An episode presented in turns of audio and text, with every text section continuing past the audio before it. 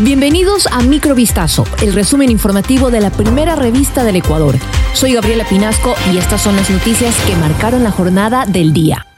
29 presuntos integrantes de la organización delictiva conocida como Los Lobos fueron detenidos en varios operativos ejecutados este jueves 16 de febrero. La policía realizó 14 allanamientos en Loja, Catamayo, Macará y Machala a través de la Unidad Nacional de Investigación Antidelincuencial. Los detenidos son de nacionalidad ecuatoriana, colombiana y venezolana y presentan antecedentes penales y varios procesos judiciales. Además, la Fiscalía anunció que otras seis personas fueron detenidas como resultado de un operativo liderado en Guayaquil, Loja y Esmeraldas. Serían parte de la organización delictiva Los Tiguerones. Uno de los criminales detenidos tenía como mascota a un tigrillo.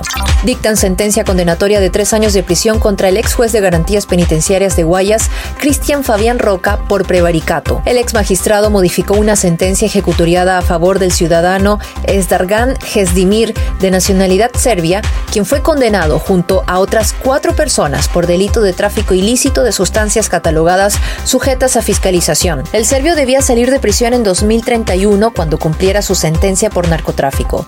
Sin embargo, fue excarcelado 13 años antes, en 2018, por decisión del entonces juez Cristian Roca. Dos ecuatorianos se encuentran en estado de salud crítico y seis en condición estable tras el accidente de autobús ocurrido el miércoles en Panamá, en el que murieron 40 migrantes de diferentes nacionalidades. La Cancillería especificó que en el autobús viajaban 22 ecuatorianos, cinco mujeres, nueve hombres, cuatro niños y cuatro adolescentes.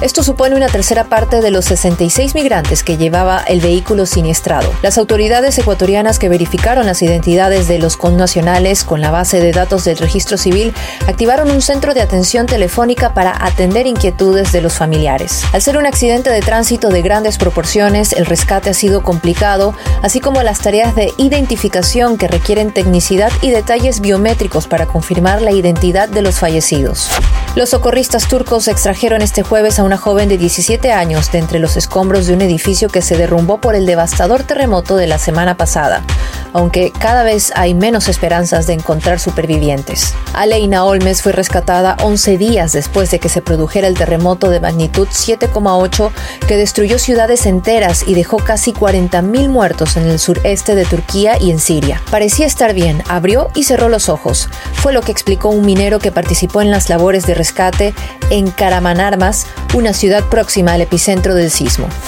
El Parlamento español aprobó leyes sobre el aborto y la autodeterminación de género que permiten a menores desde los 16 años interrumpir el embarazo sin necesidad de autorización paterna o cambiar de sexo sin la obligatoriedad de informes médicos o psicológicos. Ambas leyes salieron adelante tras superar discrepancias internas en el gobierno de coalición de izquierda y frente al rechazo de la oposición de derechas, aunque con parte del movimiento feminista en contra en el caso del cambio de sexo. Por su parte, la conocida como ley trans salió adelante tras superar discrepancias entre los socios de gobierno, el Partido Socialista PSOE y la formación de izquierda Unidas Podemos. Esto fue Microvistazo, el resumen informativo de la primera revista del Ecuador. Volvemos mañana con más. Sigan pendientes a vistazo.com y a nuestras redes sociales.